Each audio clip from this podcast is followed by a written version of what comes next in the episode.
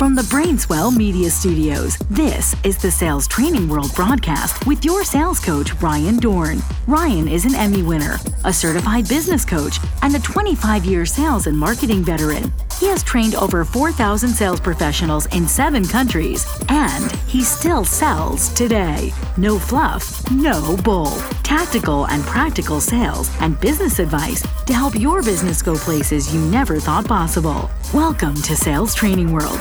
Now, your sales coach, your business coach, your host, Ryan Dohrn. Hello, friends. Ryan Dohrn here, and welcome to the Sales Training World podcast for the month of August 20 and 17. Holy cow, it's August already. Kids going back to school. Summer is over. Oh my gosh. Hope you had a chance to get away this summer and uh, take a little time off. I know a lot of salespeople that do not take advantage of that time off in the summertime. Get away from work, get away from that computer, spend a little time with your family, with your friends, at the beach, the pool in the mountains or whatever it is. Take some time off and, and recharge your brain. And then get back to work. Sell something, would you?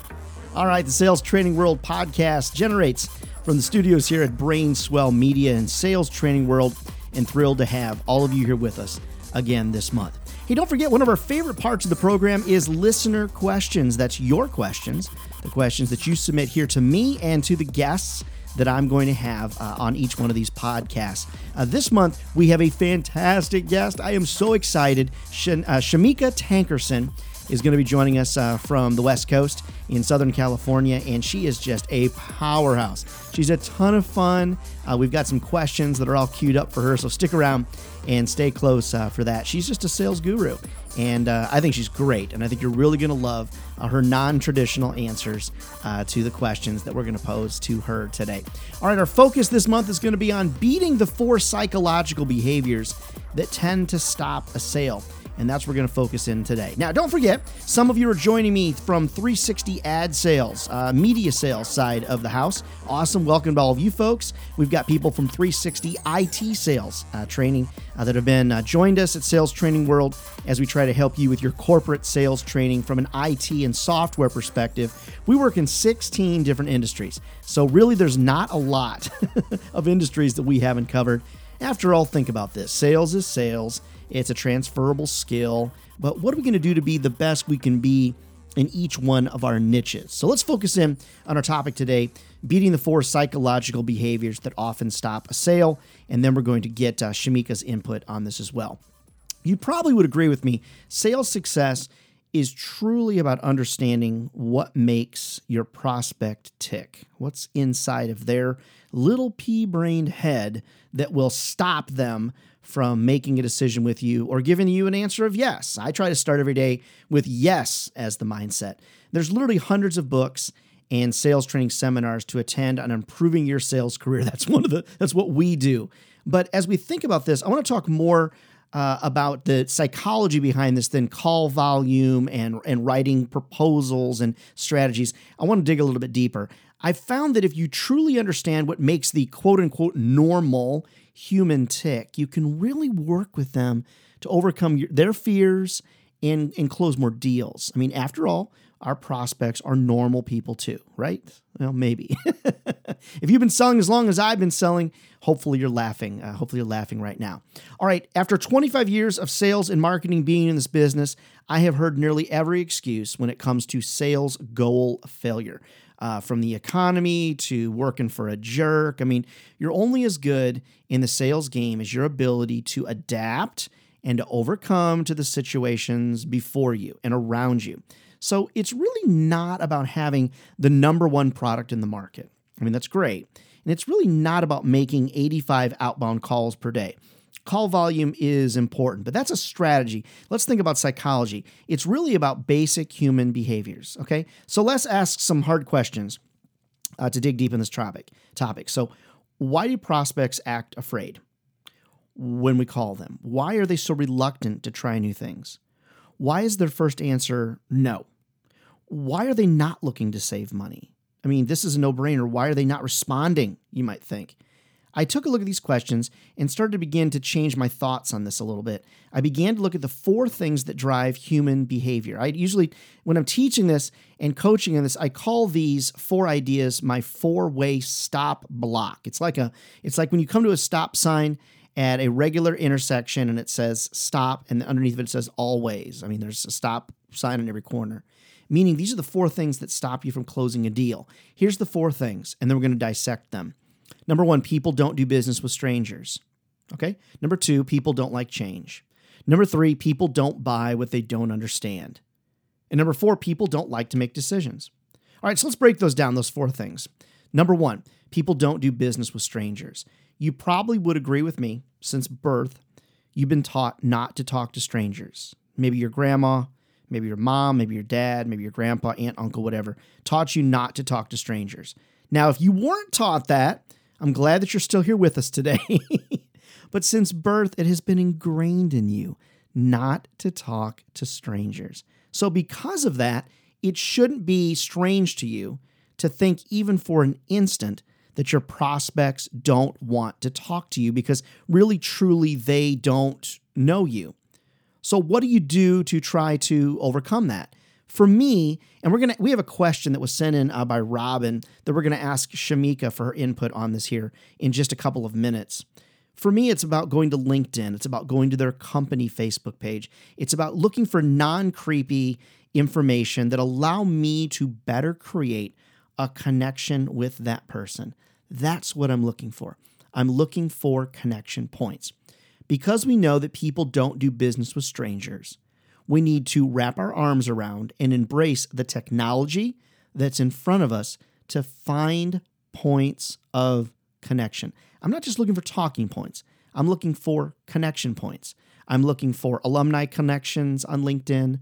I'm looking to see on Facebook um, do we have a common connection in terms of maybe a love of sports in my case, maybe a love of tennis in my case, golf, coffee, travel. I mean, there's so many things people often ask me, well, Ryan, that's all great, but what do you do with that? How do you come across as, as not being creepy? My thought is this I typically will say to a prospect, in preparation for our call, I was doing some research and I came across this about you. I find that that is very powerful to people because they know that you're relevant. You're trying to do your homework. You're trying to create some connection points. And Robin, one of our listeners to the podcast, uh, has a question as relates to that. And we're going to pop that over and present that uh, here to Shameca Tankerson in just a second. So that's the first. People won't do business with strangers. So you have got to figure out ways to beat that stranger danger. I'm looking for specific information on their product, non creepy personal information.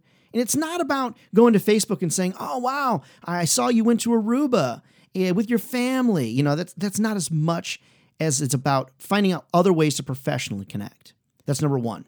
Number two, if you really want to be successful, the behavior you need to overcome is understanding that people don't like change.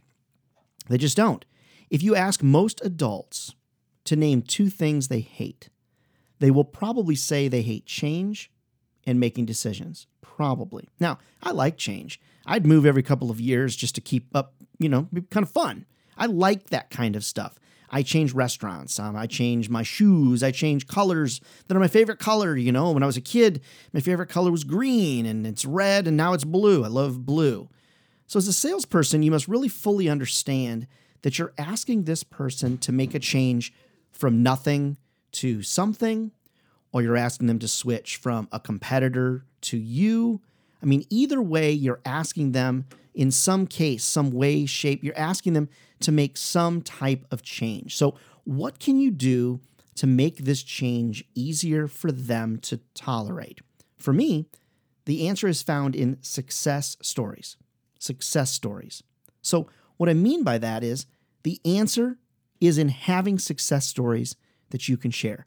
I have at least 10 really good, relevant success stories to share. I wrap my entire sales presentation, my conversations, my pitch all around success stories. In my sales training workshops, if I was to come to your office, one of the things, or if I was to coach you, is okay, tell me what are your four best success stories? because people love success. They love it. They love to surround themselves with successful people. I mean, at least, at least most people do, right? So I really want you to dig deep and think about who are companies that are working with you now, or who are clients that are working with you now that have had great success working with you. And what you want to do is you want to figure out to make change easier, you want to create success story scenarios. And those success story scenarios allow you to help people understand that they're not alone. There's an old joke out there. How do you tell the pioneers from everybody else on the open range? The pioneers are the ones with the arrows in their back, okay? They're the ones that are out there all alone. People don't want to be a pioneer. They don't want to be a pioneer. Instead, what they want to be is they want to be in a situation where they know they have some great success. And that's in a very, very important piece. They want to be in a situation where they can have success. Most people don't want to be that first pioneer out on the open range. They're not looking to take on the arrows. They're looking for success. They want to follow a path of success. All right. So, number one, people don't do business with strangers. So, we want to do some research on people before we talk with them, create some connection points. Number two, people don't like change. So, we're going to focus in on success stories to help people with that change. All right. The third thing that most people don't like is most people, they really truly don't buy things that they don't understand. Okay. Most people typically don't buy things that they don't understand. Do you buy things on blind understanding? I mean, you go out and spend money on things that you you don't understand. The answer is no. So because people by nature are adverse to risk, the success success stories uh, from the first and second steps are helpful. But for me, I want to hedge my bets by asking great questions and then backing up those great questions with visuals, answers with visuals a lot of salespeople are known for talking the majority of the sales call. Um, I do talk a lot, and I should work on that, but I back that up with a lot of visuals. All right, so first, though, questions, then backing up those questions with visuals. First, I have 10 critical sales questions that I ask. Uh, some of you, when I've spoken at your conferences and things like that, that's a topic of conversation. 10 critical sales questions. And I don't ask stupid questions like, tell me what keeps you up at night, right? That is overused. Uh, it's just, it's no, much, much better questions than that. I'm a lot more relevant based upon things I learn online. So I've got great questions to ask. And then what I'm going to do is going to back up if they've got answers to those questions. I'm going to back up those answers, give them some rebuttals, objection handling, but I'm going to use visuals. Okay, I'm going to use visuals in that mix. And so what I'm going to try to do is I'm going to think about the level of comprehension. I'm going to try to think about what can I do to help them best understand what I'm selling and how it will meet a need of theirs so the questions that I'm going to ask are very focused and very needs based. So, one of those questions, rather than saying, What keeps you up at night? One of my go to questions is, for example, if we could create the perfect solution for you, if this product could fix a particular problem for you, what would that problem be? And when they give me an answer, then I'm going to add a visual to the mix. So our product does this. Let me show you. And then I will place either a PDF in front of them that I've sent via email. I might use a slide deck. I might be on GoToMeeting or join.me and share my screen. I am going to ask a critical question. I am going to get their answer. And then I'm going to back up with my answer that I'm going to give, or my objection handling, or my debate, or whatever you want to say. I'm going to back that up with a visual, a strong visual. Now, keep in mind, visuals, according to 3M marketing, visuals are 60 times more likely to be comprehended. Okay? 60 times more comprehension when it comes from a visual than when someone says it. And so, because of that, it's not as much about bars and graphs and a show and tell as it is about simple presentation tools. Think back to kindergarten. It's very important. How did you learn to read? How did you learn to write? Looked around the room. There's an A. Next to the A was a apple. There's a B. Next to the B was a ball or a bat. Then there was the letter C. What is always next to C? If you said carrot, you're wrong. C, cat, okay? So for me, it's important to understand that I'm going to use grids and I'm going to use graphs and visuals, but I'm not going to be overwhelming. I'm going to keep it simple, stupid. I'm going to use the KISS scenario there. I'm going to keep it simple, but I want everybody to understand if we're going to be successful in helping people buy our products, especially if they're complex, then we're going to need to add visuals to the mix. All right, then I've got step number four, but let's back up. Let's go through them all again. All right. People don't do business with strangers. People don't like change. People don't buy what they don't understand. And then number four, people don't like to make hard decisions. I mean, they just don't. Do you like to make hard decisions? It's imperative that you make it very easy for people to buy from you or your company. In addition to that, you really need to be very clear how your solutions are going to solve their problems, save them time, make them money, or whatever it is. Good questioning. But if you're hosting great sales calls and you're presenting a ton of proposals and you're still not reaching your goals, the ideas presented in this step are probably going to be where you're off a little bit in your game. People don't like making hard decisions. Recently, I noticed that uh, people were taking as long as 14 days to return my agreements. In some cases, the client would uh, say on the phone, Hey, I'm ready to go. And then I'd send them the contract. It'd take forever. And then I came across this product that's been around for a while called DocuSign. And I began to present my contracts in an electronic way. I made it easy for them to sign my contract. Last week, I got one back in 47 seconds. Now, I have some cases it takes longer than that. That's one of those, quote, results not always typical. But for me, I'm making it easy for them to make a decision. Maybe you're breaking down a large payment into more manageable chunks. Maybe you're installing in phases. Maybe you're adding training to the mix at no additional charge, or whatever the scenario is. A coaching client of mine discovered that in their contract, it contained a paragraph that always caused a lot of issues. I mean, it was a legal paragraph that always caused a problem. I said, Well, why don't you change that paragraph? Oh, and they did, and the problem went away. So a lot of times it's figuring out why are people not signing our contracts? Why are people not signing our agreements? Now, all four of these steps are very much going to go together because if you think about it, there's no end to the ideas that can help in this part of the process, making it easy. You know, there was a company not that long ago that said, hey, we're going to go with free delivery. Free delivery, free delivery. They switched from a $5 delivery charge to free delivery. Boom. They immediately had more customers. Sometimes it's the simplest thing, but you first need to determine what you can do to help your clients in making a decision to do business with you, laying out a path that you want them to follow to make this decisions. In my sales training seminars, I always present a process. It's a sales process. By nature, I'm not a process oriented guy, but I like a process because I want something to follow. Okay, I want something very easily to follow. All right, don't forget, as we get into our user questions here, our listener questions, don't forget, people don't buy from strangers. So fight that game. Number two, people don't like change. Number three, people don't buy what they don't understand. And number four, people don't like to make hard decisions. So make it as easy as possible for them to make a decision to do business with you. All right, let's get over to our listener questions. We have listener questions today sent in from Robin from Tampa. Hey, Robin.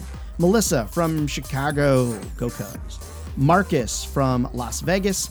And then uh, we've uh, always are, are, love to have your questions uh, sent in to us. Send them into Ryan at RyanDohrn.com. D O H R N. Ryan at RyanDohrn.com. All right, friends, as promised, I am absolutely, you, you guys have no idea how thrilled I am to have Shameca Tankerson on the show with us today. I'm so unbelievably thrilled. This is great for so many reasons. Number one, this is just one super cool chick. And I'm telling you, folks, that we are so fortunate. You might have seen Shameca on uh, CBS in the Wall Street Journal. Uh, she's a best selling author. Her favorite color is purple, which I love because it's my wife's favorite color. And Shameca, I am just thrilled uh, to have you on the podcast. So thanks for giving us some time today. Well, thank you so much for having me. I'm super excited to be here. Oh, that's great. Well, I know you have some great advice to share, and um, you've all already warned me that you love to roll, uh, you know, with the punches. And so I'd love, if you're cool with it, I'd love first though to find out before we get to our listener questions, which is by far the most popular part of the show. I'd love really kind of to find out, Shameca, what makes you you? Oh my gosh. So let me start with some of the boring stuff. So I'm a sales strategist and I work with high performance women, you know, like the ambitious goal getter type. I work with them to boldly acknowledge the massive value that they bring to the table because I know they've got mad skills. They know they've got mad skills. So I help them to charge more and sell more without apologizing for it. So that's sort of the boring stuff about me. The cool stuff that I think, like my bragging rights, are like, um, of course, I'm a mom of three, not of course, but I'm a mom. I've got three kids. Two of them are grown. I'm a CrossFit junkie. I love CrossFit. I've been CrossFitting for four years. Um, I'm super excited to be here with you. But this is what I always say about about myself. My clients have been known to call me a money making badass, and I say that I am the expert most likely to kick the door down wearing four inch stilettos. Nice. That's me. uh, right. I love that. I love that. And I can already sense that you're going to give some unbiased, uncensored advice on these questions that I'm going to throw your way. Oh, most definitely. I think I take a, a little bit of a different approach. I mean, sales is sales. It, you know, it's a transferable skill, but I think I look at things a little bit differently. And that's why I get some of the results that I get with my clients. So yes, I'm going to share with you exactly what comes up, how it comes up. So get ready, put your seatbelts on, put on your running shoes. Let's go. All right. That's awesome. That's great. Well, one of our favorite parts of the show is listener questions. Um, I tried to find three or four that were really related to our topic this month, which is all related to everybody we're selling to, everybody has different behaviors. And so I'd love to throw uh, three questions your way and get your thoughts on this. The first one is from Robin from Tampa, Florida. And Robin asks, I'm trying to follow advice that that I, this would be advice that I would have given, Ryan would have given. I'm doing some research on people, uh, whether it's on LinkedIn, on their uh, company Facebook page, uh, on their company website, looking at press releases. Unfortunately, uh, Robin feels like she's really stalking people. So her question is I use LinkedIn, I visit the company website, but I feel like I'm stalking people. When I'm reaching out to them to sell, how do I avoid coming across as a creepy stalker? Yeah, I think that's a, a, really great question. And, and I want to kind of give Robin a shift in perspective here. So many of us have heard, if you haven't heard, people buy from people they know, like, and trust. So, one of the reasons why you're doing research, if you look at a, a, shift in perspective there, is so that you can know who your clients are, so that you can find common ground, not necessarily just so you can see if you can sell to them or how you can sell to them, but that first few moments in the conversation when you reach out, the first thing you should be doing is trying to connect with them on some level. And the number one way that you can build no like trust just like that is to find a commonality between you and the person that you're going to be selling to. Mm-hmm, absolutely. Now, when you're trying to figure out, do you just do you do pre-call research or do you just try to figure it out on the fly? Oh, all day. I'm on Facebook. I'm like looking at their dogs and their puppies and their kids because I'm looking for that space where how is this person more like me than not? Mm-hmm. You know, we don't want to get on the phone and talk about the weather, right? So right. I want to find something that's real, a real space of connection where I can either encourage the person or congratulate them for something that they've done and be genuine about it, not like sleazy, slimy. I'm just trying to get through this first portion of the, my sales conversation structure, but like legitimately, like, oh my gosh, you know, I saw your kid just graduated from high school. Congratulations. I like to do my research and know who I'm talking to. And, you know, people appreciate that, that you take the time to find out who they are and care about what they are about. I totally agree with you. I feel like being relevant is more important now than it's ever been before because there's so many people calling us that are so generic. The emails are generic, the voicemails mm-hmm. are generic. And every now and again, I just wish somebody would know something about me, even if it does seem creepy. I wish they would at least try. Exactly, exactly. And I, I, really believe that most people, the majority of people, do appreciate that so much because, most, like you said, most people who call them or who connect with them, they're not really connecting. They have what they want to sell in their mind and they're just trying to get through their agenda. And we're in this high tech, low touch society. People crave that connection. And if you can take just a moment to really find a place to connect with people, your conversation um, will highly likely lead to a sale. How do you feel? Do you use LinkedIn a lot? How do you feel about it? Um, I probably use Facebook more than I use LinkedIn. Um, but I also feel like on LinkedIn, it's, you know, you find out more about businesses than you do about the person themselves. And I think the key with this kind of research, so there's one thing to research, here's who the company is, or here's who the person is, and here's the need that they have. And I think LinkedIn is great for that. But when it comes to personality, and finding and building that no like trust factor and that common ground, if you can just slip on over to Facebook, I think you will find that it's much more powerful for that. I really don't feel like it's creepy. Um, based on Robin's question, I think that it's just smart. Do you feel like it's just it's if you're a smart salesperson, this is what you do? Yeah, you know, the feeling of being creepy, I always tell people if you feel like you're being creepy or slimy or sleazy, it's likely because you are, right? um, it's not in what you're doing it's it's why you're doing it it's your motive behind it so i would say check your own motive check why are you doing it? are you doing it because somebody told you to do it or are you doing it because you genuinely care about the prospect yeah i agree i've, I've often found i don't know if you have i've found uh, connections, alumni connections through uh, colleges. I've found uh, places we both have worked in the past and all kinds of things like that yeah, those are all amazing things, especially things like alumni connections. Like that's like, I want to just say ka-ching. exactly. Show me the money on that one. all right, cool. That's some good thoughts. I've got a question uh, from Melissa in Chicago, and she's asking Our product is very expensive. I understand that people are reluctant to change unless they really have a good reason. What can I do to help people at least give me a chance to show them that switching to our product will save them time, effort, and money. I'd appreciate your advice on that. What are your thoughts?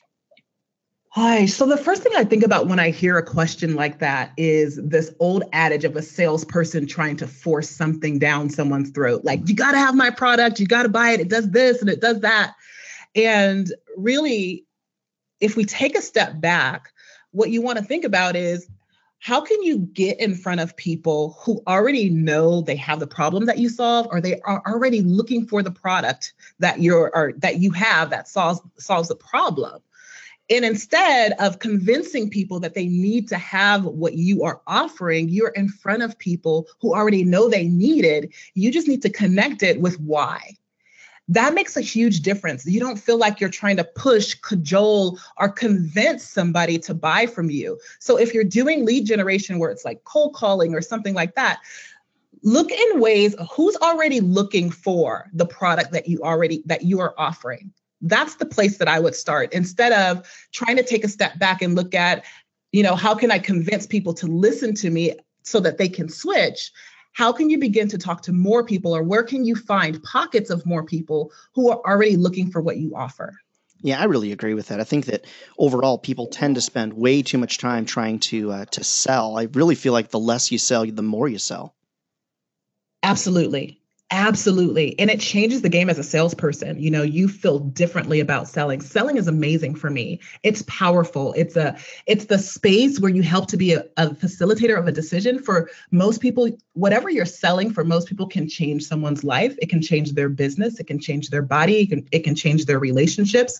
Um, it can change their state of being and their state of mind. And so we have a very powerful, when we're salespeople, we hold a very powerful position. Mm-hmm. And I think when we get into the convincing and the cajoling and, and, and trying to pull people through to our products and our services, we get in a disempowered position where we sense. feel like we're begging, you know, and that's no place to be. You're not going to make any money feeling like that. It's all about how you feel when you're doing it. Yeah, wow, uh, just such a good point. Putting yourself in a subservient position as a salespeople is not good.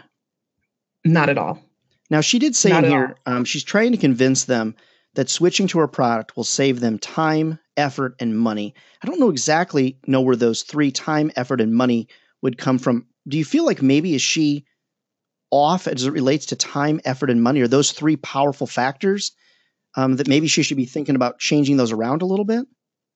Yeah, you know, it brings me to this point of, um, you know, it's not even that those are whether they're powerful factors or not. Where did she get them from? Mm-hmm. Who told her that that was the most important to the client she's trying to sell to? So that's the other thing, is you know, people don't buy for our reasons; they buy for theirs. Mm-hmm. Yeah, and in our sense. conversations, we need to find out what those reasons are. And I think likely she may find that the conversation may go her direction, the direction she wants it to go, she just took a step back. And inst- instead of trying to convince them of the reasons why they should buy, find out what is an important reason why they might want to switch to what she has and then sell them from that point. No, it makes sense. A lot of times, do you feel that people try to go direct to the source to find that out rather than doing research? Or do you feel like you should go directly to the person and just try to get it right from the horse's mouth? Yeah, I definitely feel like you got to get it from the horse's mouth. Like you could do research all day long about why most people buy, but that doesn't mean the person sitting across from you or the person on the phone with you is it it doesn't mean that that's their reason. So we got to find out what the person on the phone or the person who's sitting across from, from us, we have to figure out what their reason for buying, what's their why, what's their reason for needing to change today. Yeah, I like that. What's their why? I hope all of you that are listening caught that. What's their why? I think that's a title. Is that that's not a title of one of your books, is it? no, it's not. All right, so I'm going to copyright no, it right now. Yeah, right now. Oh, see, we both said it at the same time. Jinx, you owe me a code. Like, who's got dibs? Yeah. I love that. I love that. Um, Marcus from Las Vegas has a good question uh, for us. The service I sell is really robust. Think email on steroids. Okay. So, but also it's very, very complex. It's a very complex sell.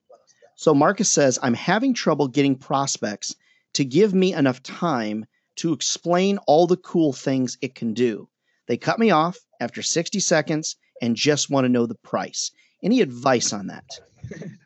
so we're we're right back to that you know people buy for their reasons and not yours. But I, I think with marcus we can go a little bit deeper here. And one of the number one reasons i think most salespeople when they're not doing well and they fail and they don't have a high closing ratio is because they don't have a structure. They're winging it in every conversation. And not just a script to follow but a structure that takes people through in their mind the buying decision that happens when we're when we're deciding to buy in our brains there's questions that come up. And so i think with the with a really powerful structure marcus can you can actually shift this. And this is what i mean. Every step along the way in your sales conversation you should be doing asking for permission to move forward to the next step, to the next step, to the next step. And the very first place that you should start once you've built that connection with someone is to set an agenda for what you would like to happen. So I've often had people jump on a call with me sometimes and say things like, um, I just want to know how much it is. And I'll say, you know what? Um, Mr. Prospect, I I get that and I understand that. And heck, I'd probably be there too. And I understand that you probably don't have a lot of time right now. I only need about 15, 20 minutes of your time. And here's what will happen. If you can give me a moment to find out exactly what you're looking for, so I can ask you a few questions. I mean, just basically setting an agenda. I can ask you a few questions and then I can figure out if I can support you, what I have that will support you. And then I'll be more than happy to share with you what the price is. Is that fair enough? Mm-hmm. Yes. Yeah, that makes sense. You know, I find that a lot of salespeople live in random land and they're okay yes. with it and it's a scary place to be. I think it's because we we come up learning and thinking and believing that that's how it's supposed to be in sales. You're supposed to be scared of not knowing where your next sale is going to come from. You're supposed to be expecting all of these objections and all of these things to happen, right? We expect a no before we ever get on the phone. And I'm like, no, I'm expecting yeses. And I'm expecting to know exactly what my strategy is, to know how many sales conversations I'm going to have, how many sales I'm going to make. If we can make that shift to, to do it on purpose and not in happenstance or whatever happens land, I think you know, we'll change our own lives and definitely make more sales.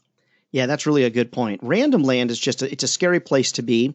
I like to tell folks when you get up in the morning, if you really don't know where you're going, that's a fairly scary thought. Raises your stress level, stresses out your partner, your spouse, whatever, uh, stresses you out. I always tell people I want to go to happy hour at the end of the day because I want to go, not because I need to go. you know? Um, I also, you know, when you when you think about randomness and and predictable patterns, um, is there a certain pattern that you follow day in and day out as it relates to growing your business? Do you do you for example the night before do things like set your agenda for the next day or do you time block or what are some of those things you do every single day religiously Shameca yeah. So I definitely time block as a whole. So not necessarily blocking time every day, but I know that on Mondays, that's my office hours. And I have, you know, some time block for calls. I know I do sales calls on Tuesdays. Wednesdays and Fridays. Um, I know I do coaching calls with my clients on Thursdays. So I have time blocks in that regard so that I'm not walking around with a chicken with my head cut off. Like one day I'm doing coaching and one day I'm doing sales calls and I just feel like I'm blowing with the wind. So that's super important. And I also have a morning ritual that I do. And some people think I'm crazy for this, but I actually spend two hours um, in the morning with self care. I don't even start my workday until like 10 a.m. Mm-hmm. And everybody's like, oh, oh my gosh, there's no way. Um, because I have to get grounded. Um, I found being a salesperson for as long as I have and being a commission salesperson for as long as I have and moving into the CEO of my own company and firm now, um, what would happen is I would, my feet would hit the ground in the morning and I would be in panic mode. Oh my gosh, I got to do this. I got to do something.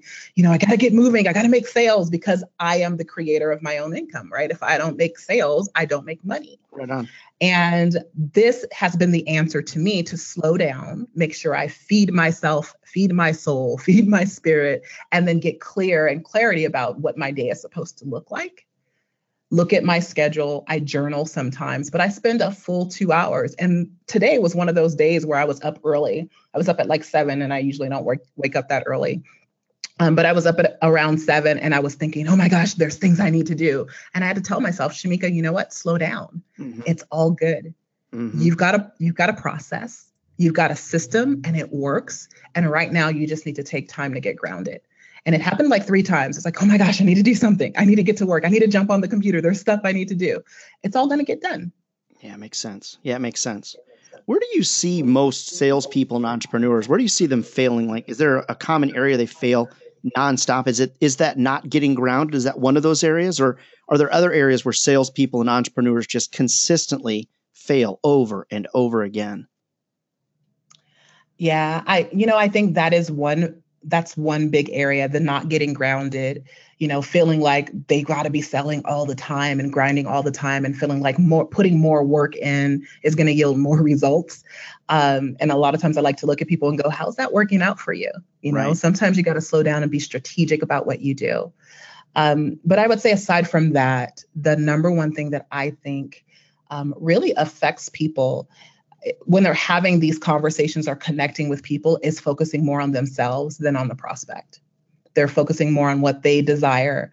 Um, you know they take a yes or a no as a personal offense to themselves. Someone says no oh my gosh i must suck right, right. or i did something wrong. And i think if we could focus more on our prospects and less on what we desire the outcome to be you're actually going to have a higher closing ratio as a result because you're going to be listening more and you're going to be moving with what the client is giving you as feedback. That makes sense. You know, I'm, I'm starting to, I'm really digging um, all the things that you're sharing. I'm trying to figure out are you more of a data person? Are you more of a process person? Are you more of a relationship person when you're teaching people to sell? Or is it a hybrid? Kind of where do you guide people? Yeah, I am um, a very eclectic person.